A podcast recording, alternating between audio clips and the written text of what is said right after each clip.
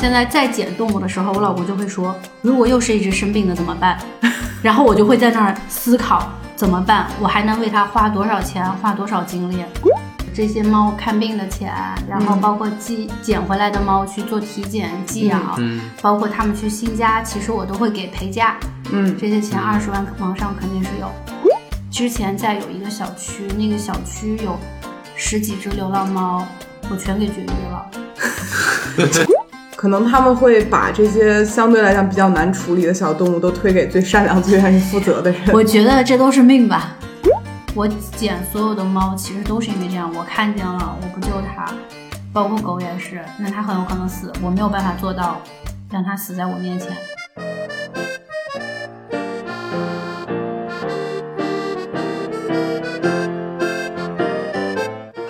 欢迎来到百分之十 Radio，我是胡心树。我是帕洛马尔，这期帕老师回来了哈，对，因为这一期你有很多可以聊的。嗯我们这期呢想聊一聊关于宠物和人之间的一些事情，而且我们也请来了一位对于宠物和宠物和人都很了解的一位朋友，一位朋友 是吗？也不是啦，他自己旗下有一个宠物的 MCN，让我们有请蹦蹦。Hello，大家好，我是蹦蹦，蹦蹦怎么一边说话还一边挥手？就以为大家能看得见我。对，因为其实蹦蹦和心里有数，也就是我们公司一起就是孵化了一个萌宠 MCN，其实有很多很厉害的萌宠博主。对，来介绍一下这个 MCN 吧。对我们这个 MCN 是这样，它的名字呢很好记，就叫蹦一下 MCN。主要是在微博上有一些萌宠博主是我们独家签约的，我们会一起来做一些商业变现，然后会用自己的能力去帮一些公益机构去做宣传，帮更多的流浪动物找到家。嗯，所以嫂子其实在做一件。嫂子怎么顺嘴就秃噜出来了？对，因为其实我们平时都管蹦蹦叫嫂子，所以就有点顺口了。对，以下所有内容，蹦蹦等于嫂子，嫂子等于蹦蹦。就大家不要混淆，并不是两个人，是一个人。对对对，那嫂子你做这些关于宠物的事情做了多久了？真正来说，我感觉做了至少得有十年以上了。十年。对您今年芳龄？我今年十八，从我八岁开始。正经说正经说，十年了是吧？对，其实就是从我呃上学上大学，然后毕业之后开始，就一直断断续续的在做流浪动物救助。嗯，然后那会儿可能就是自己一个人嘛，就是比如说喂一下小区的猫，然后带去绝育，开始找领养，再到后来慢慢的变成一个就是有组织的一个 MCN，嗯，差不多就是已经十年了。那你养宠的经历有多少年了呢？养宠物的话，其实在我初中我就开始养狗，哦，对，嗯然后养到我大学，后来它没了，然后再到我自己后来毕业了，就是有收入了，开始养猫，一直到现在，差不多也是十年，对。嗯，因为我们了解嫂子家里面现在有四只猫，一只只狗而且每一只猫都是算是那种流浪猫收养的那种。对，而且都是身体不是非常好的，需要花费非常多精力去照顾的。嗯，我们家就是老弱病残组合，就没有一只是完全没有毛病的。可以介绍一下你家的几只动物吗？嗯、可以。我们家老大那只猫叫大黄，它嗯今年已经十四岁了。它是我大学时候宿舍里的流浪猫，然后就是在女生宿舍嘛，就会有阿姨，会有那个其他的同学喂。后来我毕业的时候，我就我想想啊，那会儿应该是在实习的时候，我就搬出来自己找地方住，我就把它给带过来了。其实那会儿它已经是一个差不多两岁、三岁的成年猫了。嗯就一直跟着我到现在。然后它现在就是有一些老年猫的疾病，比如说慢性肾衰、心脏不太好。然后去年查出来有一个恶性的膀胱肿瘤，做了两次手术，现在在吃药，每个月都要复查。嗯嗯，然后第二只猫的话是叫初八，它其实是我老公捡的。然后呢，它为什么叫初八呢？因为我们是大年初七那天捡到它的，但是我们以为那天是大年初八。这个梗真的是未曾料到。所以它就叫初八。然后捡到它的时候，其实我们也不太抱希望能救活它，因为它当时是躺在那个绿化带里面一动不动，那个整个脸是埋在土里面。送到医院的时候要做体检嘛，要检查抽血都已经抽不出来了。当时整个猫就只有两斤多，作为一个成年猫，那么小那时候，对。然后它是住了大概六十天的院才接回来。嗯，因为他之前受的这些伤，就导致他现在是眼睛有问题，有一只眼睛就是因为当时埋在土里，就被有点被类似于被腐蚀了，就是眼睛上有一层膜，然后他的鼻子也是经常每天都有鼻涕，然后我们每天要给他。清理鼻子要像给婴儿一样那种清理鼻子，还要给他做雾化，因为太干了也会让他的呼吸道不舒服。嗯，也做过两次手术来治他的鼻子和眼睛。嗯，对。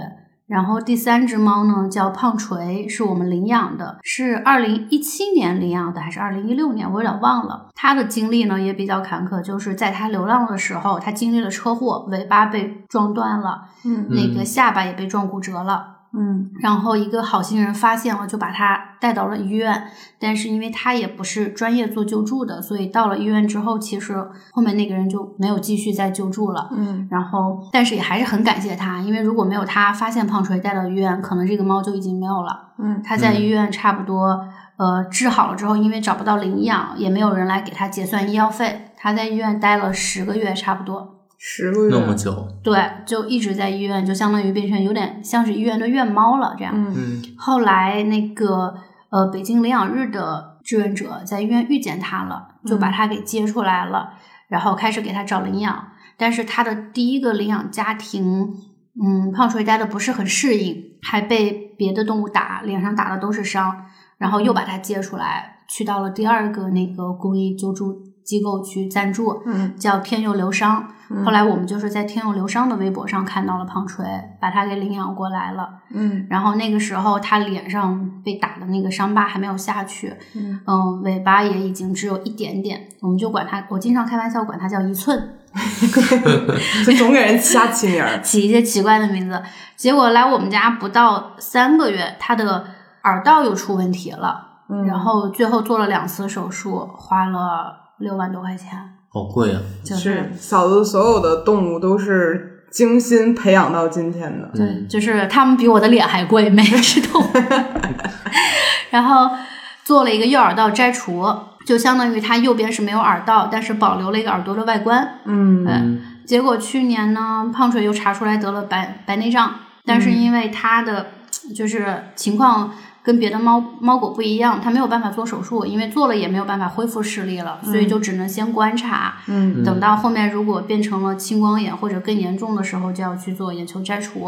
嗯，嗯然后上个月我们又带它去做了全口拔牙，嫂子，你养养养它们的时候，有没有觉得心里好累呀、因为 其实我我听到这儿就觉得有一部分感动，另外一部分我会觉得就是真的很麻烦。它跟普通的养养宠还不一样，就给人感觉就是很很会给自己找一些就是你知道我们现在在捡动物的时候，我老公就会说，如果又是一只生病的怎么办？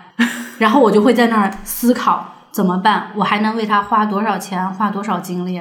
就是以前没有觉得说养这么多动物是负担，但是到后面就会觉得啊，确实到我们承受的底线了，就是真的不能再多任何一只了。你有没有算过，就是自己在救助动物，包括自己家这些，其实也是救助回来的嘛？嗯，大概一共花了多少钱呢？我觉得二十万往上肯定是有的了。嗯，再加上粮什么的，可能都不止了。对，就是我说的这个二十万，就是指这些猫看病的钱，然后嗯包括寄捡回来的猫去做体检、寄养，嗯包括他们去新家，其实我都会给陪嫁，嗯这些钱嗯二十万往上肯定是有。嗯嗯，你要知道，我之前在有一个小区，那个小区有十几只流浪猫，我全给绝育了。就是之前说嫂子就是那种杀手，人家在外面待着好好的，直接就给人抓走绝育。对，然后就是以至于我后面去医院，大夫就会说又来了，我说啊，然后把猫放下签字，然后我就直接走了，就不用多说，大夫什么都懂，然后过两天再来接就行。其实还差一只猫和一只狗没介介绍绍对，就是简单的再说一下吧。还有一只猫呢，也是我们当时在停车场捡的，很亲人，看着也健康，我们觉得这次一定没问题，肯定能找到领养。结果送去体检，查出来慢性肾衰，然后还有一个扁头是吗？对，扁头，然后它的输尿管也有一些问题，而且这只猫呢，在进家门之后性格大变，变得非常的胆小敏感，嗯，就是基本上在我家看不见它，除非我在沙发上一动不动，非常安静的时候，它会出来跟我撒娇，现在还会这样。还会这样。然后如果比如说其他的猫动静一大，它就会立马躲起来，嗯就这样又砸在了手里。而且因为它的这个性格，就是我们本来想给它做手术，去做它那个输尿管手术，但是因为他实在是太敏感了，他去医院的话就会僵硬，然后不吃不喝，也没有办法做手术。然后后来我们就决定，那就这样吧，能活多久是多久，就不要去强迫他。嗯对，然后呢，狗呢是二零二零年十月三号，我永远记得是我生日这一天，是我，在胡心树的撺掇下，我们领养了一只朋友的狗。然后我们当时觉得这把也肯定没有问题了吧？嗯毕竟这个狗已经四岁了，朋友也养了很久了。后来因为工作的原因太忙了，养不了。嗯，我们接狗的时候还带去做了一个，因为全面体检，我记得对全当时面体检，因为像边牧的话，它容易出现的问题是髋关节，就是那个膝盖那块问题，嗯拍了片儿，然后还做了一个腹超什么的体检，也都没有问题。结果就在上上周，我们准备带它去绝育的时候，术前心超检查查出来它有先天性心脏病。唉，怎么说呢？就是可能他们会把这些相对来讲比较难处理的小动物都推给最善良、最愿意负责的人。我觉得这都是命吧。就是确实是怎么说呢？就是嫂子改变了我很多，因为之前我是一个对动物不是有特别大责任心，然后也不是很喜欢花那么大心血去照顾动物的人。但是随着嫂子天天的这个耳濡目染啊，就这个侵蚀性是很强的。到现在为止，我的公司家家里面一共有六只猫，一只狗。已经比我还多了。而且也是捡的嘛，然后捡了之后有一些觉得很可爱，又不想送出去，然后就养着，养着养着，我现在最大的一个感觉就是买粮食啊，伺候它们呀不是很贵，对，也不是很麻烦，但是一旦你想到带所有动物一起去洗个澡，或者一起去个医院，这就是得分一礼拜才能完成的事情，感觉。是，帕老帕老师这么有感触哈，嗯，帕老师而且就是也是在每天都在想，就千万不要生病。对我很害怕，因为我们这一批动物呢，基本上都是差的不是很很很大岁数，最大的就是泡泡嘛，今年快五岁了，马上就时间很快了。你刚刚说到就是一起带猫去医院打疫苗什么的，我特别有感触。就是我们家四只猫，你知道打疫苗真的是个特别大的工程，因为猫出去会害怕会叫，一只猫叫，然后别的猫就会跟着叫，我知道，就是感 感觉我们像是偷偷猫偷动物的那种。对，后来后来我们之前实在是没有办法，然后因为我家那个下面就有一个动物医院，也是我们之前经常带猫去体检的。后来就是让他们的医生上门打，嗯然后但是其实不推荐大家这样，因为有可能会有些过敏反应，嗯需要立刻就医。我们确实实在是没有办法了，嗯就尤其是像扁头胆子非常小的，出去对他来说是一个非常大的刺激。嗯就是宁愿不打疫苗，也尽量不要让他出去。这样，嗯我们就把就把医生请到家里来打，打完了之后观察。因为我有一定的经验，所以我敢，但是不推荐大家这样。嗯就包括嗯有一些什么上门绝育这些，就这种就真的千万不要做。嗯，对。说到打疫苗这个事儿，前两天我还跟潘老师讨论，就是给猫狗打疫苗，真的是要每年都打吗？因为有我看看到有一些新闻说，就是每嗯年都打，反而会导致它们出现其他的问题，甚至可能会导致截肢之类的。嗯，其实是这样，就是呃，疫苗分两种嘛，一个比如说猫的话是三联，然后加一个狂犬，嗯，然后像猫的话，其实现在有一些大夫会说，既然你的猫是不出门，然后家里也没有其他要外出的动物，比如说狗的话，嗯其实你是可以不用打狂犬的，因为它没有这个机会接触到。嗯然后三联的话呢，一般你差不多打一个三到四年之后，其实可以去查抗体。如果他已经有了抗体的话，就可以不打了。比如说像我们家大黄十四岁了，嗯他是查抗体，他已经有了，我就不再带他去打疫苗了。嗯而且像你刚刚说的，就是截肢的话，确实是现在有一些病例是这样。所以在国外，然后包括有一些医院，他们会建议尽量打在靠近四肢的部位。嗯这样，如果那个地方出现了坏死的话，还是可以通过截肢保命。但是这个概率呢，其实不是特别大，只是有一些家长会担心，那就尽量打到四肢的部位。明白。嗯然后像狂犬的话，其实狗狗的话，我个人是会建议打，因为你要带它出去，你不确定它会不会被别的动物给咬到，嗯然后咬到的这个动物有没有狂犬。比如说那天我们家狗出去就被一只流浪猫给揍了，鼻子破了。对，有可能会出现一些问题，所以其实还是要给百夫去打针的。对，嗯，毕竟还是得让小宝贝儿们开心的、快乐的成长。对，就是按时的免疫，还有定期驱虫，这个一定不要偷懒。嗯，对，嗯偷懒的话很有可能后面后悔，有的后悔。对，嗯其实我很好奇，就是嫂子你在这些就是对于宠物的一些贡献上，无论时间和金钱都相当多。就你的家人会介意这个事儿吗？比如你老公，然后你父母之类的，会不会觉得这样太夸张了？会，其实是这样啊。先说我父母吧，因为嗯我觉得我喜欢动物这个事儿，肯定是跟原生家庭会有一定的关系。嗯对，就在我上初中的时候，我妈就抱回来一只小狗，嗯是一只土狗，然后朋友家生的，我们就一直养到了大学。然后后来因为一些不良好的养狗习惯，出门没有牵绳，导致它被车撞了。嗯，但是呢，肯定是因为父母还是爱动物的，导致我有这个种子埋在我心里。嗯说到这儿呢，就有件事儿，算是我爸的一个小秘密。我爸一直以为我不知道，就是 他一直觉得我可以养动物，但是不要养这么多，不要对他们付出这么多心血。嗯嗯但是实际上呢，我知道我爸一直在悄悄的喂他们单位的流浪狗，就是他每次回家都要教育我说说啊，你养差不多就可以了，你不要天天那个又在家给他们输液，然后又这样那样，你就正常的吃饱了就行了，嗯偶尔带出去玩一玩，每天遛一遛就好。但实际上，我爸天天。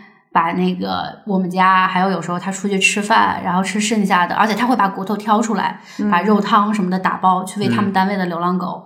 甚至有一次，我爸还捡了一只小鸟，嗯一，只小麻雀，然后拿回家养它。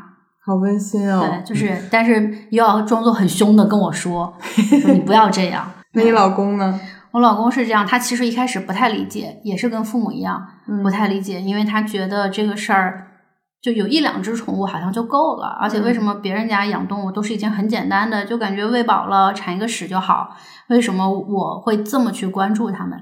直到他后来自己，我们家初八是他亲手捡到的，嗯直到他自己捡了这只猫，再加上我们去年领养了一只狗之后，他就完全变了。我那天还发微博嘛，我说我要开始记录我老公跟狗说的话，就是特别好笑。特养了狗之后，你知道这个人真的已经疯掉了，每天跟狗说一些奇奇怪怪的话。对，我们也认识大哥。大哥最开始给我们感觉就是一个很很很理性的东北人，而且他的工作也是程序员嘛，对所以给人感觉就是他不会对小动物说出那种叠字，对啊就是小宝宝来来呀，吃饭饭了，就这种话，感觉他不会说。但是现在我感觉他不仅会说，他现在对每一只动物都会说，哪怕来咱我家也会这样。跟百富说，那天晚上呃半夜，然后我睡得迷迷糊糊，我发现旁边有手机亮，然后我老公在玩手机，我就看他在干嘛，我一看他在看我们家狗的视频，就已经魔怔到这个程度对，了，就是？睡觉前在那看，然后我就我就问他，我说你在干嘛呢？他说你看食物怎么这么可爱啊？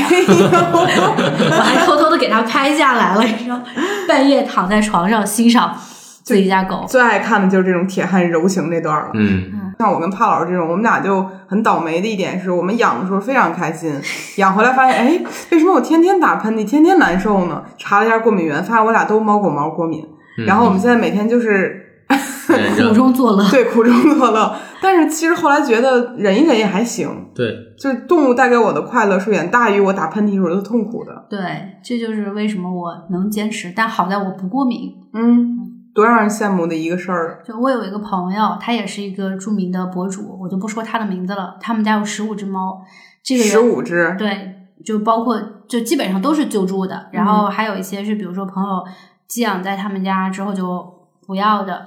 这个人不仅过敏，还有严重的哮喘。那他怎么跟十五只猫共处呢？据我所知，反正市面上说好的空气净化器，他们家全买了，就是家里大概得有个五六台，全开着，然后常备就是那个哮喘的药，嗯就是一直在身边。嫂子，你能理解为宠物做出这么大牺牲的人吗？其实有点超出了我的范围，就是 尤其是加上十五只，就是你要知道十五只每天缠起来已经就是，我能理解。就是我感觉它每天不要干别的事儿，就在不停的铲猫砂了，嗯，有点夸张了，但是嗯就已经来都来了，怎么办呢？但你觉得这种牺牲，他们想就是想要去换取的是什么呢？其实很多人不是为了换取什么，他其实就是我看见了我不救怎么办？就于心不忍。对我捡所有的猫，其实都是因为这样，我看见了我不救它，包括狗也是，那它很有可能死，我没有办法做到让它死在我面前。就比如上次回音树也是这样吧，那个就我们在上海看到一只流浪猫嘛，因为我们那时候就是在上海，只是出差，就完全没有去养这只猫的能力。对，但是我这个人总喜欢最开始装的非常冷静，就我我不管了，但是想想我又倒回去了，我我不管，万一没人管呢？就我很希望把责任能推给别人。如果嫂子在旁边，我就把嫂子推上去，但是你不在，然后我就觉得这怎么办呢？然后当时那个小猫才一个月多月吧，一个多月很很小，然后它浑身上下感觉这就是不动了，然后去医院带过去看，就身上有上千只跳蚤。然后它的舌头和它的所有的能裸露出来，包括肉垫儿什么的，全都是白色的了，贫血，严重的贫血，就是全是被跳蚤吸的。然后那个时候，我觉得这也没什么别的办法，对然后我们就先就是四处问朋友，看有没有上海愿意去领养的。很幸运的呢，他们是对又被一位一对儿网红夫妇领养走了，过上了幸福的生活，比我住的好，比我吃的好。还有两个狗哥哥是吧？对对对，一个狗姐姐，一个狗哥狗哥哥啊对，然后我就觉得挺好。就有的时候我发现，之前我从来没有获得过那种我我去给一个小动物幸福，然后我过去撑死了，就是我自己养着。嗯但后来发现，给到其他人同样可以获得更强烈的幸福，对，就是内心会有一种小小的喜悦，会有很大的喜悦。我拯救不了世界，但是我又救了一个小生命。对啊，尤其是他长大之后和最开始我们见到他的变化太大了，那会儿嗯眼睛都睁不开，现在就是又可爱又有点怂，又想试探你，那个样子很可爱。潘老师给我发视频嘛，你们在医院给他嗯摘虱子，就是戴着那个手套在那儿摘，然后我在我我看着手机，我都惊呆了，我想这么小的猫怎么会有那么多虱？这是我人生中第一。一次见到狮子这个生物，就我从来都没见过它。然后我第一次见到的时候，我才知道这东西真的会蹦，就跳蚤跳蚤，它会真的会跳。然后你摁不死它，就是你得拿那指甲尖儿 K 它才能给弄。然后就听见嘎嘣一声，嘎嘣。对对对对对，浑身起着鸡皮疙瘩。是。但是当时又觉得我们好像只要能把它弄活了，就就很了不起。嗯，而且觉得生命真的，他当时眼睛左眼睛有一个地方凹进去了，应该就是鼻支导致的。嗯，然后过了两就一个月左右吧，嗯就长出来了。完全恢复了。啊、然后我就觉得生命太了不起了。就是它营养跟上了，然后又得到了药物的治疗。嗯，嗯，对。所以嫂子，你觉得你有没有一段就是捡猫和就是救助这类里面，你觉得最难忘的经历？最难忘的经历啊，我想一想啊，就一下子有点多。反正我只知道，就是我一给你打电话，在在十一点以后，你就会说又捡猫了。对对这一点插播一下，就是胡玉树最近最近这两年所有的动物都是在晚上十一点以后捡的。我不敢出门了都，一到那点儿我就害怕。然后还有那种本不想捡，然后它居然跟了我十几天，我觉得对，也不行。就是不捡不行。我说一下，我们去年九月份捡的那只狗吧，啊那那只柴犬这我我们都很难忘。那那天那天我们本来是要出去办事儿，然后在南二环的时候，其实当时车速真的不快，然后我们前面的一辆宝马就突然一个急刹停住了，我们也赶紧的刹车，但是还是追尾了，就是我们前杠还有车牌。然后还有那个车标都撞裂了，然后那个宝马也有一点儿小问题。嗯，本来我当下那一下我是很生气的，因为就觉得怎么会有人在南二环主路上突然急刹刹停？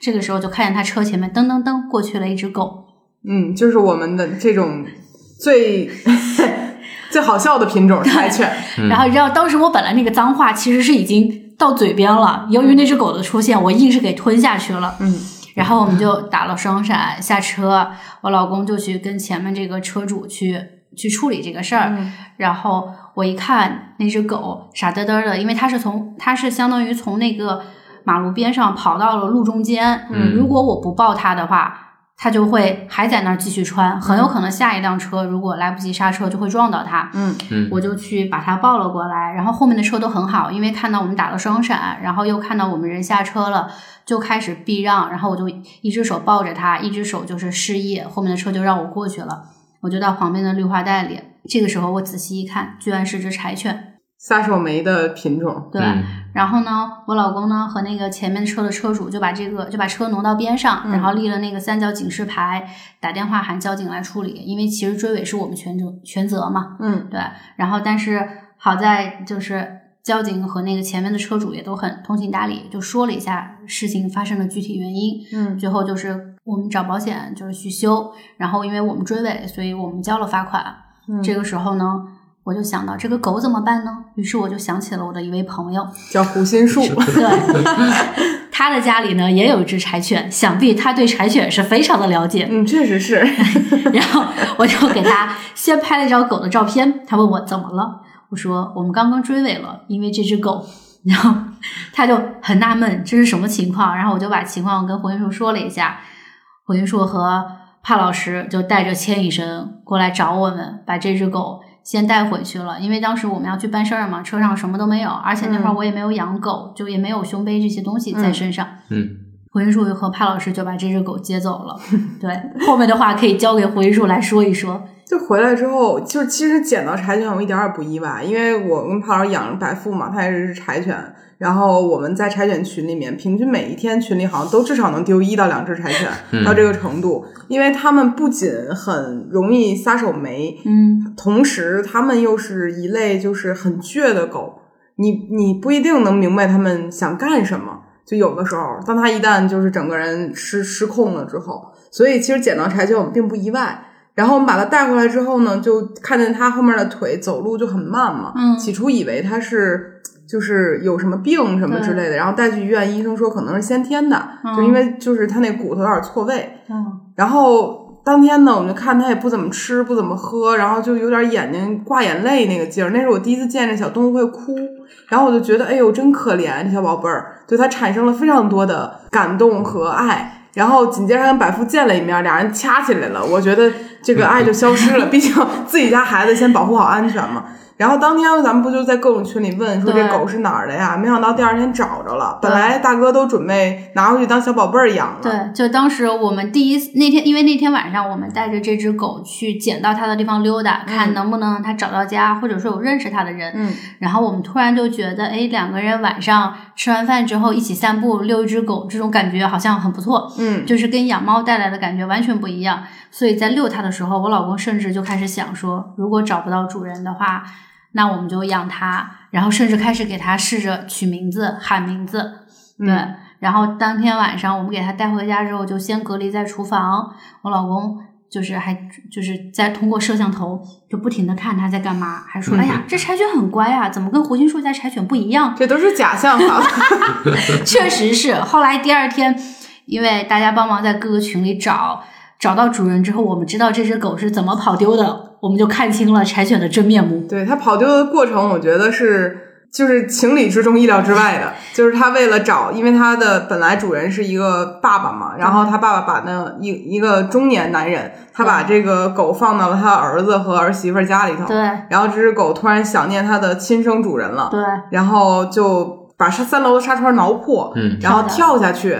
然后这个时候腿蹲着，导致后来我们去体检的时候发现他腿有点问题，是蹲着了。然后呢，自己本来应该往大兴的方向跑，结果本来往南跑，跑反了，往北跑，跑到南二环了。然后在路上才发生这个事儿。他从宋家庄跑到了南二环，跑了五公里，然后它的主人在他自己家，还有他爸爸家那两个小区，当天因为还下着雨，找到了半夜三点钟，第二天早上七点钟又又起来继续找，而这只狗一直在往北跑，他们家在南边儿。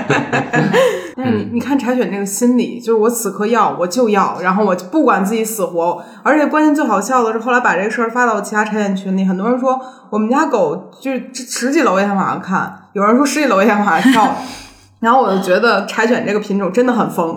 就是柴犬真的很奇怪，而且这件事儿之后，因为因为很多朋友帮忙发到了柴犬群嘛，我就又认识了更多养柴犬的朋友，我就产生了一个疑惑：柴犬是不是有什么走丢 KPI？就是每个月得丢几只是吧？对，就是甚至可以说每个星期我都会看到朋友圈或者说微博有人说什么柴犬又走丢了，嗯，而且大部分不是说主人看管的不好，嗯是主人看管的非常好，但是柴犬会以一些你意想不到的行为走丢。是的，就是我觉得在这儿应该给大家提个醒啊，就是我是新手养狗，第一只狗就养了柴犬。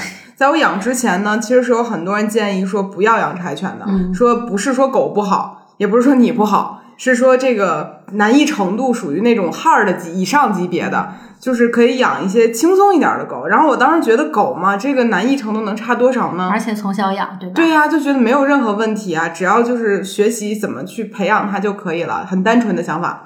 然后回来之后跟其他家狗对比之后，我明显的发现什么叫 hard 级别了。尤其是南哥也养狗了嘛，对养了喜乐蒂，就是什么是骨子里的温顺和骨子里的风，我是一下就能感受到。对，南哥的喜喜乐蒂真的很不错。对，所以说在大家在选择新手养狗的时候啊，尽量避开柴犬这个品种。虽然它很可爱，然后也笑容很治愈。对很治愈，让你觉得天呐，天使一样，但他们就是天使的外表，恶魔的灵魂。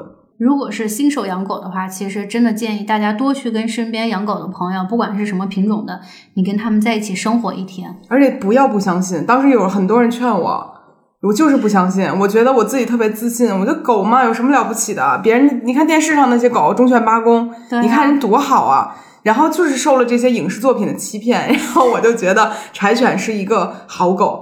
后来养回来才知道，它们骨子里的倔呀、敏感呀、小心眼儿啊这些东西和我很像。对，就是真的是一条好狗，对对，非常狗的那种狗。很难讲了。不过经常也有人说说柴犬里面不是柴犬里面，就是经常有人说说狗中的四大恶犬是比格、柯基、柴犬、边牧。对，嫂子也养了十五嘛，十五就是一只边牧。对你感觉怎么样？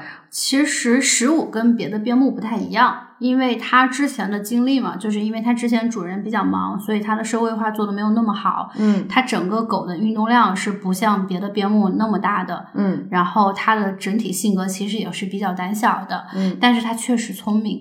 就是不是凡尔赛啊，就是也不是说也不是说柴犬有什么不聪明的、我们确实我们我们能一般接受这个。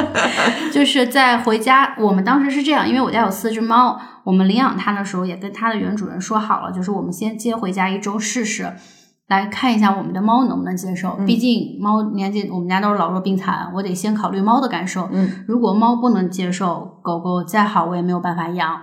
然后接回家那一周，可以说它只用了一周就彻底俘虏了我们的心。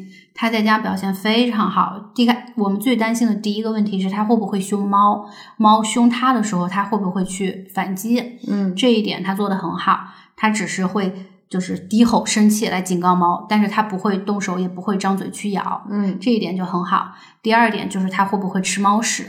这句话还是点我们的。是，就是毕竟嘛，如果他吃猫屎的话，家里四只猫，那这就是进了自自助餐厅。就，这对于我们对于百富来讲就是自助餐厅。但是好在呢，我们家十五不吃猫食。嗯嗯，然后第三点呢，就是它会不会偷吃猫粮？嗯，因为我家猫就是还是那句话，老弱病残，所以我的猫粮是没有办法放在高处的，只能放在下面。嗯，然后呢，它到现在是偶尔会吃，但是它的吃是这样，它知道猫碗里的不能吃，它会吃掉在边上的。嗯，所以它有的时候会使坏，就是猫吃饭的时候，它拱一下猫，然后就会猫就会撒出来，它就赶紧去吃。但是只要我们稍微 一咳嗽，或者说一提醒，它就会走开。然后呢，再加上它总的运动量没有别的边牧那么大。其实我们当时是做好了万全的准备，就是以后奔着一天遛三小时狗去的。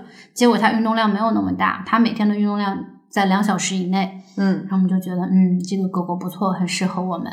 果然边牧是边牧，狗是狗啊。嗯，而且他现在其实会懂很多指令，就比如说，呃，你跟他说去拿球，他会拿过来。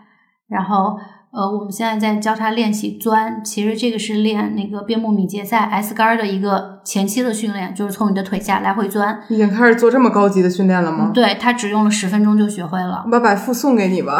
就 不用了。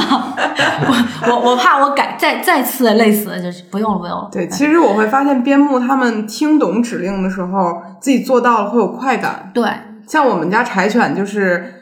你说什么我不听的时候，我很自我，我很有快感。对，特别开心。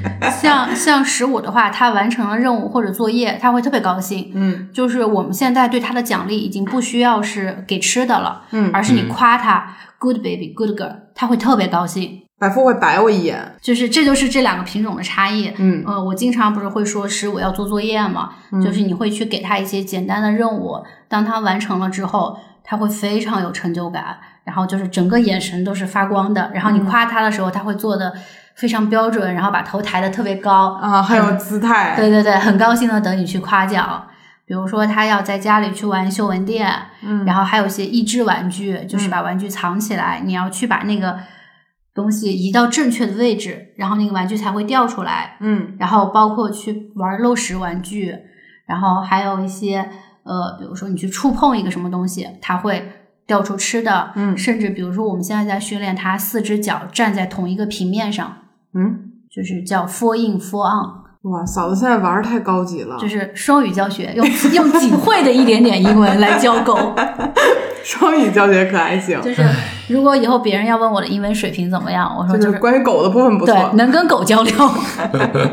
就是我我会觉得说，嫂子说的那些，在我想象中这些东西到了白富身上，到我家狗身上，它一定一定都会选择用暴力方式拆解，嗯，和暴力解决。就是它自己觉得烦死了，然后就是爱给不给，不给生气就转头就走。它的行为和我非常相似，没有耐心，就是很像我。就是我觉得我家狗很多行为都很像我，虽然怕老师管的更多，但它不知道为什么很随我，不知道我随狗还是狗随我，反正 感觉这话在骂人，像在骂自己。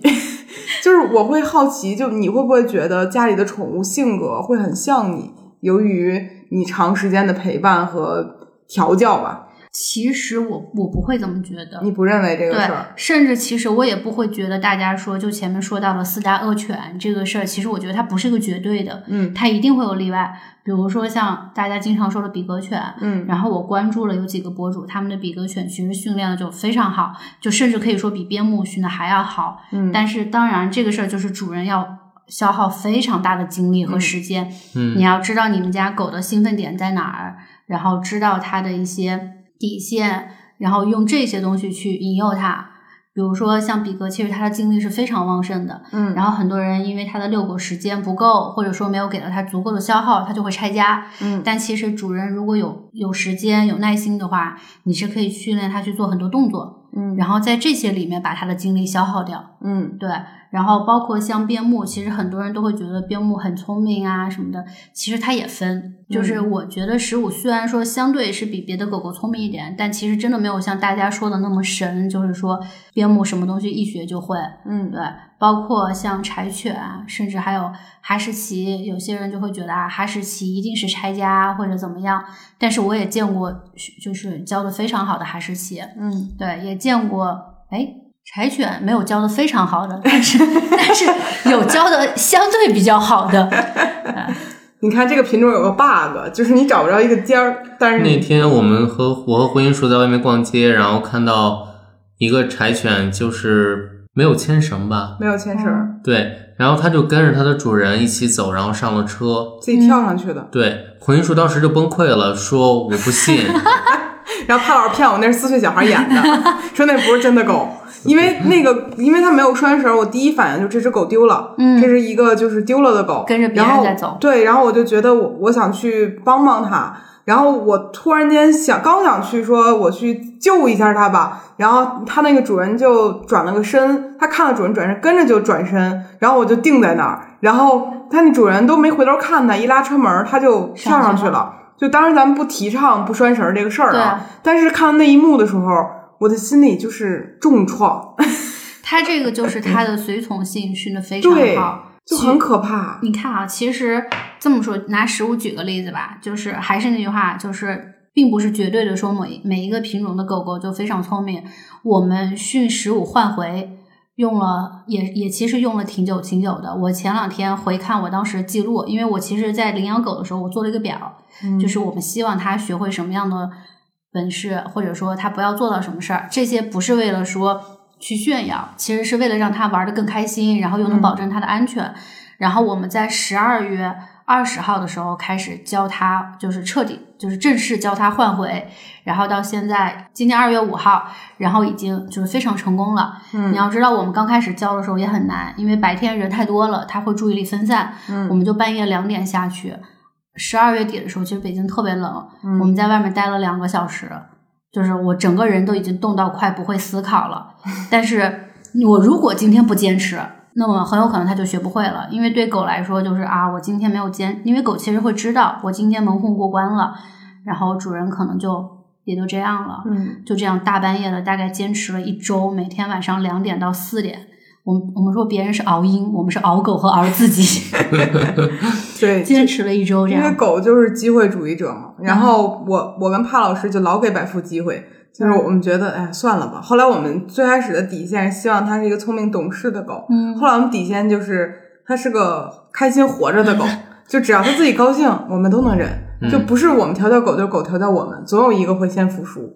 对，你们就已经认输了。认输了，嗯而尤其是帕老师，简直就是护短之王，就是觉得自己家孩子，你不要说他，不要教育他，高兴就好了，是吧，帕老师？是，其其实这是跟生活环境也有一定的关系。就比如说，我们为什么要训食物？因为我家猫老弱病残，嗯如果狗不去谦让、谦让，或者说它有些东西做的不好，是很有可能会伤到猫的。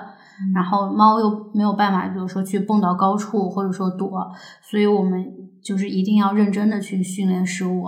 嗯包括我们不是每周会带它去公园玩好几次嘛？我们是希望它去了公园可以松开绳儿，自由的奔跑。如果换回和随从没有训好的话，那它去公园就很危险。嗯然后如果牵上绳让它在公园玩，它看到别的小狗跑，它的心里也会难过。嗯所以就是我们辛苦一点，把它这个训好，那么它在玩的时候就可以非常自由开心的玩，还能保证它的安全。我也想试过。但失败了哈。对我们拿着食物就是下去，然后前几次拿着食物都行，就是他会跟我们走，然后叫他他会回来。嗯，但是后来食物对他不起作用了，他觉得自由更重要。其实就还是要找它的一个点。我们我们我说一下，我们当时训食物就是换回训练吧，是这样，就是它特别喜欢玩球。然后晚上，他一旦看我们拿了球、拿了水杯之后，他就会陷入到一个非常兴奋的状态。所有的等、冷静、慢慢这些口令全部都失效，他就会爆冲，是真的爆冲。我根本牵不住，只有我老公牵着他。然后到了走到快玩球的那个地方，他就会跟疯了一样拽着我们走。然后如果这个时候我们把绳儿松了，他就会直接跑过去，就不回来了，就在那儿等着我们玩球。然后我们就觉得这样不行，因为万一有一个，比如说车过来，或者说是什么东西，就很容易就跑丢。我们当时是这样，松开绳儿，他跑走之后，我们喊他回来，他不是不回来吗？这是最常见的状况，不回来。我们两个人，一个人躲在远处，就是能看见他，确保他不会跑走；另外一个人往回走。然后十五在那大概等了差不多五到十分钟，发现我们真的没有过去，他就着急了，开始回来找我们。然后找到了我们之后，我会会给他一个奖励的，就是指令，告诉他你做的对，然后继续让他走。当他又疯跑，那到了玩球的地方之后，我们会再次喊他回来，他还是不回来，我们就就还是往家走。然后差不多又过了五到十分钟，他发现我们真的不理他，然后他又过来找我们。当然，这个前提得是两个人配合，还有个人得躲在暗处观察，防止他真的跑丢。我们当时做过类似的事情，百富看我们没有真的回去，他就继续了。你你要真的回，就是走到门洞里，让他看不见你。他那个距离应该看不见我们了。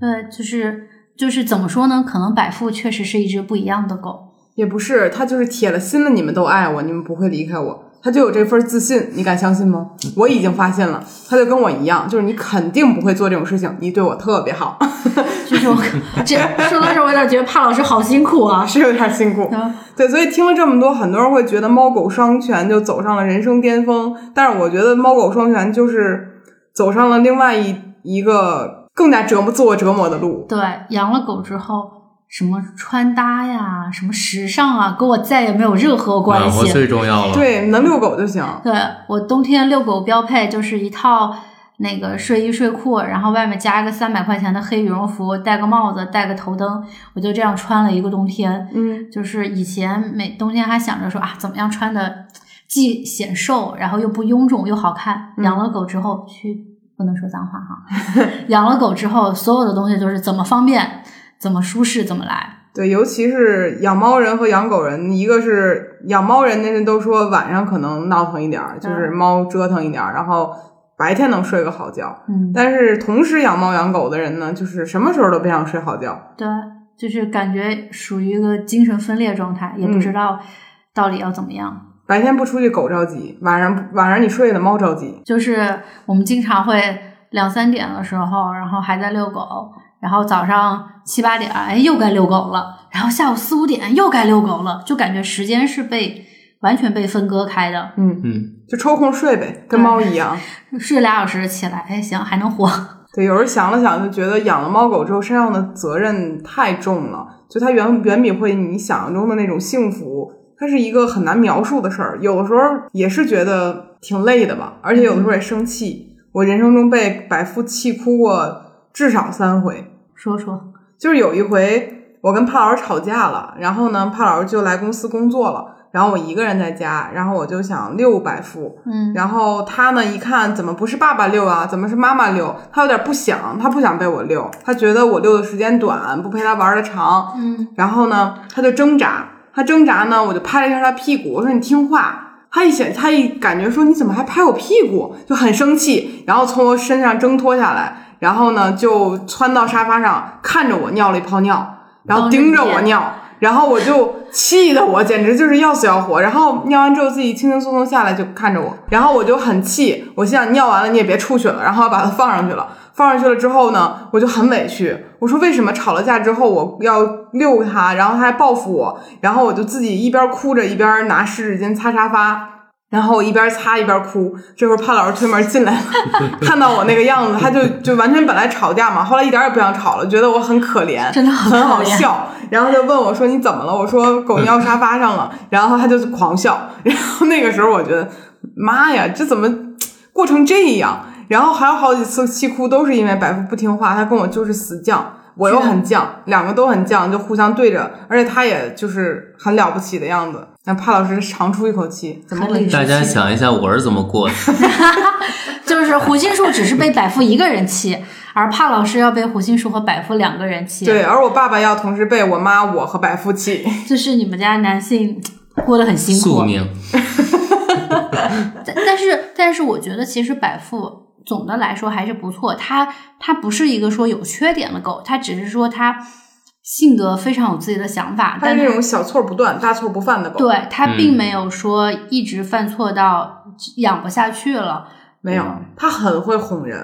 它现在已经过分到什么程度？由于它老观察我们，它就觉得就是亲你的嘴巴，嗯或者说舔一下你的嘴巴就是好，嗯就跟你好。然后呢，昨天我就发现他想出去上厕所，但我在他那屋坐着，他又不不太爱叫。他想怎么能告诉我这个事儿呢？他就走到我旁边要舔我，嗯然后我跟他吵架，人和狗吵架这个事说起来很好笑。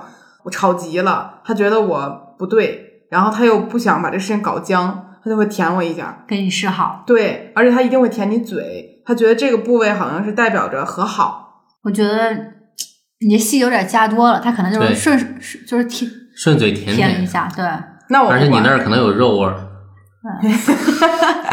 就反正就是他做的一些小行为会让我觉得，嗯，他其实不想把事情搞僵，他只是犯了错之后，就包括平时我要是说他不对，他想了想就赶紧舔我手，他就会想就是弥补一下这个事情的尴尬度。对，其实这就是养宠物带来的一个快乐，就是它会跟你有一些互动，然后让你觉得你的付出是值得的。这也是为什么有些人养了养了狗之后就不能接受养猫，因为猫其实不太会给你做出这些动作。也会了但，是我们家炸炸也是一啊个奇怪的小猫，呃，但是别的猫可能大部分是高冷的，对，然后狗狗就会让你觉得啊，我的付出都是能被看得见回报的。嗯这也是为什么我老公一个本来对宠物不太感冒的人，然后因为有了狗之后，每天开始说一些奇奇怪怪的话，就是因为他还经常问我说：“你说这个小狗怎么这么好玩呢哎呦，哎呦，？” 然后哎呦，还 还有问我说：“猫和狗你更喜欢哪个？”我说：“我都喜欢。”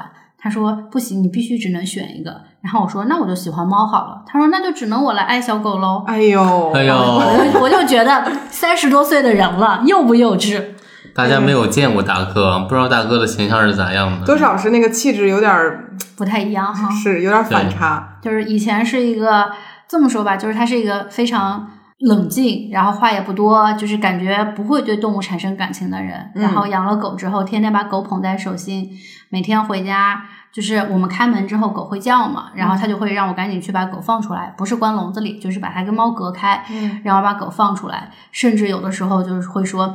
那个东西我来拿，那个你冲进去先把狗放出来，然后狗出来之后，它就会说是谁回来啦？是爸爸回来啦？是我想不想爸爸？哎呀，然后我就会跟我们家猫说，我说妈妈回来啦，小猫想不想妈妈？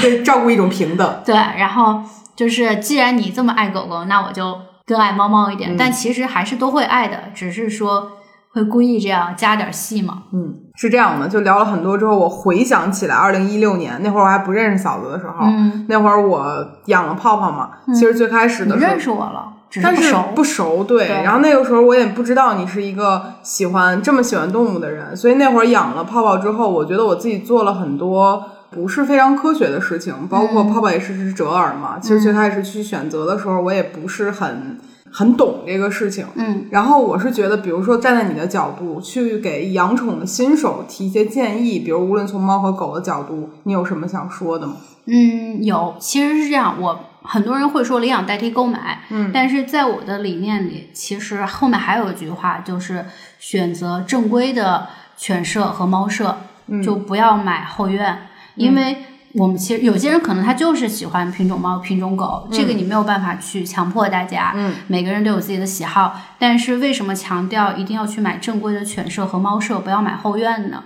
因为其实正规的犬猫舍，他们不会说以卖钱为目的，不停的让猫咪、让狗去生，嗯它会保证猫狗的一个健康问题。然后甚至他们其实会去做一些基因的筛查，嗯就比如说有一些传染病，或者说有一些基因的缺陷，正规的犬舍、猫舍是会把这些因素排除在外的。嗯，而且我看有一些好像他们是绝育之后才会送过来。对，然后正规的也是这样，就是它会在猫猫狗到了一定年龄能绝育了之后才会卖给你。这样的话，就是为了防止下一个人去做后院生对意，吧做后院。然后什么叫后院呢？其实最简单的理解就是，我买了一只品种猫，我朋友家有有也有一个相同的品种猫，然后呢，我希望让他们俩生一生一窝小猫，生完了之后呢，我拿这个小猫去卖钱。其实这就是一个最简单的后援的概念。嗯然后有一些人可能会说，我生了不卖钱，我就是想留下他们的孩子。嗯这样的话，其实它其实也是后援，但是是一个可以理解的范围，就是因为都是自己在养。因为没有销售嘛。对对对，然后有很多人其实就会不停的，就比如说自己买了一只公的美短，又买了一只母的美短，然后放在自己家里就会不停的去生，然后一直去售卖。这种的话，其实就是我们非常不推荐的后院，因为第一，你没有带他们去体检；第二，没有把这些小猫做完绝育之后再卖掉，很有可能他们到了别人那儿也是不停的要去生去卖，嗯。这样对他们的身体和心理来说是一个非常大的伤害。嗯，对，这个是第一个想给大家的建议，就是不要买后院猫，不要买后院猫猫狗。然后第二个建议呢，其实是大家一定要认真的思考好，你有没有这个能力，还有金钱，还有时间去照顾一只动物十几年。因为其实，在他们小的时候，总的来说你是不需要去付出太多的时间和精力，还有钱，嗯。可能也就是买吃的，买一些玩具，然后买一些罐头，嗯。然后每年体检疫苗加在一起不是很贵，嗯。但是随着他们年纪的增大，其实是会出现很多问题，嗯。就是尤其是可能奔着十岁以上，这这些问题就导致你可能每年都要去医院，然后每一次去医院都是几千块钱，嗯甚至有一些手术是上万。那么你有没有做好这个准备？嗯然后包括你结婚了之后，你的家人能不能接受你去为他们花这么多钱？就是一定要想好，千万不要冲动。嗯尤其是养狗，就是每天你至少要遛它两个小时以上，嗯每周至少得再去一一次公园吧。甚至像我们家，就是基本上是隔一天去一次公园，这已经属于很幸福的小狗范畴了，嫂子。？就是，而且就是你还要去教它在外面不要吃东西，然后你每天要你要做个要做一个优秀的养狗人，出去要捡它的便便，嗯然后不能跟别的狗狗打架，嗯这些事儿你有没有做好准备？就是如果你是一个正常上班，其实挺忙的人，嗯我是非常不建议养狗的，嗯因为因为本来你下班就已经很累了，你还要遛狗，其实反而会让你的生活变得更加有负担。是，除非是说你家里比如有个阿姨呀、或者说就是跟父母住在一起啊，这样可能会好一些。父母能帮你分担一些，嗯不然的话，他其实不仅不能给你带来快乐，会让你觉得啊，我为什么要养？会有这种可能性，因为也有的朋友就是他自己下班时间就很晚了，对然后回来又怕宠物憋的，然后又自己活儿又没干完，焦头烂额，会有这种情况。会。然后呃，刚刚说第三点了是吗？嗯这是第四点。呃，第四点想给大家的一个建议就是，不要把养猫养狗的生活想得太美好。这个事儿很重要。嗯 这个事儿很重要。很多人就是看到网上就会觉得啊，说回家后猫猫狗狗依偎着你，然后特别幸福什么的。但其实这只是表象，背后你没有看到的是屎尿屁，还有猫猫狗猫。是的，嗯就是最开始很多时候会觉得家里有很多只动物陪着你，就是你可以像宠妃一样轮番宠一宠，都是自己小宝贝。但是到后面的时候，你会发现每一个动物它可能都会有自己的问题，嗯就不一定是说坏事儿，但它有自己的性格。对，嗯就比如说，你看养了那么多动物，你要你要铲猫砂，嗯然后铲要铲屎，要捡屎，然后还有它们掉下来的毛。嗯比如说我养我这么多年就没有穿过黑色的衣服，我坚持穿，嗯，就是怕别人不知道我们家有多少动物。对 就别人说这是什么色儿，你说这是灰的。对，就是一定要想好这些事儿，其实会让你的生活看上去并没有那么美好，嗯就看你能不能接受。就像没有我不我从来没有穿过黑衣服，然后每天起来我第一件事是吸先拿吸尘器吸一遍地，嗯每天晚上做的最后一件事是把沙发上拿那个滚子滚一遍，嗯然后包括要买猫粮，要买狗粮，还要洗碗，就是猫狗碗也要洗，猫砂盆每周也要刷，甚至猫吐毛球了，吐在一些奇奇怪怪的地方。嗯，对，这个你们应该也有嗯也有感悟。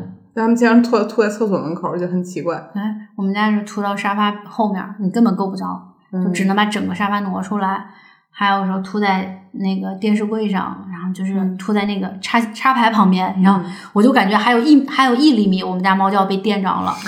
就是这些事儿，其实你都要做好充足的准备。如果没有做好准备的话，就是宁愿不要养。嗯，嗯而且我是觉得这些辛苦绝对不是说靠想象出来的，而且每多一个生物，家里都会多一些麻烦。养猫养狗确实能带给你很多快乐，但是也会带给你很多烦恼，嗯就看你怎么样去对比这个烦恼和快乐。嗯，还有没有就是你觉得需要提醒新手的呀？我有一点，你说，大家千万不要跟风抖音做一些奇奇怪怪的视频，给猫增添烦恼。啊。啊，包括猫和狗，嗯。对。对，现在抖音上非常多，就是我觉得很偏猎奇的那种对。内容。对我印象特别深的就是之前的有一个踢胶带的那个挑战，啊，对，对那个对猫的伤害其实特别大。嗯嗯就是对，这是这样，就是现在很多人为了火，或者说为了博眼球，会拿动物去做一些很奇怪的，嗯甚至包括给自己家猫涂两坨腮红。嗯然后其实你要知道，这个腮红它它舔毛洗脸的时候是会吞下去的。嗯然后包括像帕老师说的，把门口粘上胶带，看猫能不能跳过去或者撞上去。嗯其实这些事儿我们都不推荐，嗯因为这样真的会对它们带来一些伤害。嗯，而且还有就可能很大声的跟宠物说话，其实对它的听觉也很不好，而且就是动物本身会变得非常的聒噪。对，就是我想举一个例子，可能有人听见会骂我们，骂我。就是之前抖音上有一只人养哈，有一只有一有一只哈士奇，它的主人就是走发它的内容走红，就是喊不回来，主人非常大道那个，对，主人非常大声的去喊它，然后狗就是该干什么干什么，嗯，然后大家就会觉得很好笑，就火了。但其实是非常不提倡这样的内容。那只狗已经去世了。对对，就是我我不太知道具体去世的原因是什么，但是就是说它这个行为其实是非常不好。我记得它有一个视频是它带狗去藏区玩儿，嗯然后狗跑远了，跑到山上去追羊追牛，然后那个主人就在后面喊。他为了增加夸张效果，还给自己拿个氧气瓶，就是吸一口氧，大喊一声狗的名字，但是狗就不回来，还在追羊追牛。嗯其实很危险。要知道，这些羊牛其实一脚踹下去，那个狗可能就从山上跌落了，就死了。嗯嗯，而且你说，如果狗把那些羊牛给咬伤了，主人又得赔不少钱。对，其实这个事儿还是回到，就是很多新手可能会觉得，呃，那天我还在某一个养宠群里看到有人说，我们九零后养狗图的就是一个我们想向往自由，也要给动物自由。然后说这句话，其实我当时觉得，嗯，然后但是他们会认为说，对动物好的一种方式就是让他们自由的嗯跟着，而且别人都不知道我们家小宝贝儿有多乖，大概这样的。但其实这句话是一个很很推卸责任的话，对因为对于其他人而言，它是什么样子的，就可能此刻它是很乖的，但是动物其实它是有可能会发狂的。其实人有时候都那样，突然有一瞬间就想骂街了，那动物其实也会有这样的。突然被吓到，对、嗯对，所以是就是不拴绳儿是一个挺不负责任的事情，是不拴绳儿，包括不捡屎，其实是一个很不负而且更重要，要的一点就是你不拴绳儿这个事儿，如果有更大的狗，比如打起来了，然后因为你没拴绳儿而你的狗被咬伤了，就是对方是可以不负任何责任的。对，是。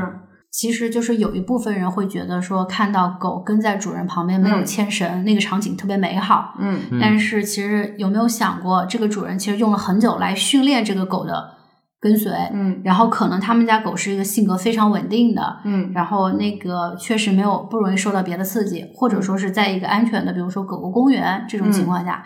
但是如果正常的在小区里遛狗的话，真的一定要牵绳。像我们有一次我们遛狗的时候牵着绳，然后小区里有一个人就是办婚宴，就是会在小区里搭那种搭个棚子吃那种流水席，嗯就是其实是不让放炮的，但他们还是放了，嗯，然后狗就突然被吓到了。对我白富也很害怕炮仗的声音。幸亏我们牵了绳，然后狗拽着我老公跑，根本停不下来。嗯就如果不牵绳的话，它一定会跑丢。对，而且我是觉得，嗯，别人的狗管不管得好，其实就不要学了，反正尽量让自己的狗安全是最重要的对。拴好事儿，不是不给它自由，这是给它你们之间的相处时间更长的一种方式。对，就是那种自由，可能自由了一瞬间，然后就没有了。嗯，包括其实，呃，跟狗反过来是猫，就是有些人会觉得啊，喜欢拍带猫出去玩的视频或者照片，但其实也不推荐，因为猫的性格跟狗狗还是不一样，嗯就不要冒险去尝试。那最后呢，嫂再说说吧，就是因为你像刚才讲了很多你自己养宠的事儿，包括你救助的事情。嗯，然后我想知道，比如你现在做这个萌宠 MCN，你希望博主跟你一起，就是萌宠博主嘛？很多人会觉得就是一群可能会利用动物赚钱的人，就很多人会有这种感觉。那你觉得你签的博主，包括你自己在做的事儿，究竟是在提倡些什么呢？嗯，其实是这样，就是我们公司做到现在一年多，不到两年，我们的博主跟数量跟别的机构相比，其实真的很少，嗯，就几个博主。不是说因为我们不签，或者说我们不想做大，是因为我们在挑选博主这方面确实非常的挑剔。我们希望博主的观念跟我们是一样的。首先就是我们所有的博主的动物，有些是领养，要么是领养的，要么就是正规的犬舍、猫舍买来的。嗯没有存在说我为了火特意去买一只宠物回来，然后专门做营销号或者说做萌宠号的这种现象。嗯第二个，我们所有的博主都是提倡科学养宠，嗯牵绳也好，驱虫免疫也好，都是在认真的去做。嗯然后第三个就是我们的博主其实。他去拿宠物去赚一些钱，但他们其实也有在帮忙做公益。嗯，就比如说，我们有一个博主叫“贱猫梁大白”的幸福生活，嗯他二零二零年所有的广告收入全部捐给了那个香山植物园的呃群护机构，嗯就是那边有很多流浪猫嘛，然后志愿者会去给他们绝育，嗯然后每天排班去喂它们，嗯生病了带去看病，亲人的就带回来找领养。嗯他把二零二零年所有的广告费用全部捐给了他们。很了不起。很了不起，对。然后包括我们还有一些其他的博主，我们会去帮那个救助机构去转发找领养。嗯包括前两天那个红山动物园不是火了吗？嗯嗯就是我们也有博主去帮他们宣传，去用自己的影响力让更多的人关注到这个事儿，嗯包括去认养一只红山动物园的宠物。嗯，像昨天沈小思思去红山动物园，我看到了。还做了几场直播，就让大家关注到这个事儿。这个其实也是我一直想做的，就是我怎么说呢？我不想靠这个事儿赚太多钱，但是我希望能赚钱，嗯就是用这些钱去做更多的关于动物的行为，动动物的公益或者说救助也好，嗯让大家意识到，其实人跟动物是可以和谐相处的。嗯如果我们努力，可能就会改变一些情况。嗯包括像我有一个朋友，他叫初文文，他是在新疆做河狸救助的，嗯嗯。就是那个非常可爱的河狸。对哎他们前两天又呃救助了一个小狐狸，哦。对，就是因为很多人那个狐狸就是在景区那边，很多人就会去投喂，就给他们乱喂人吃的东西，包括辣条什么的。这太过分了，这个也然后他们其实是不能消化的，然后就嗯。病了。他们就是会去帮忙救助，然后把小狐狸带回来去治病，然后给它治疗伤口，再去放归。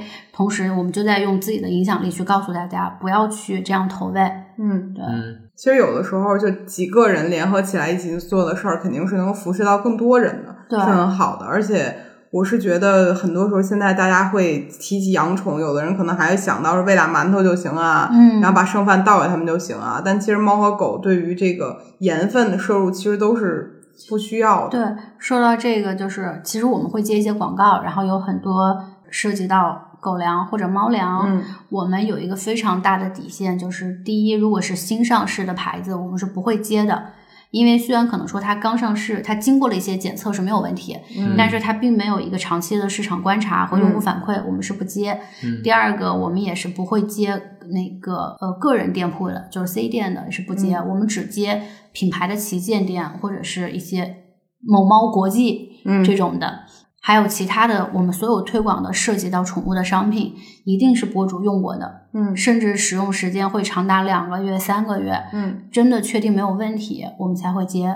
包括像饮水机，我们家光测电笔有四个，就是看有没有电是吧？对，看它有没有漏电，然后包括我当时也去专门找人问了，就是怎么样去测，然后就是测出来有反应，它到底算不算漏电，其实也会一定会去研究好，确定没有问题之后才来推。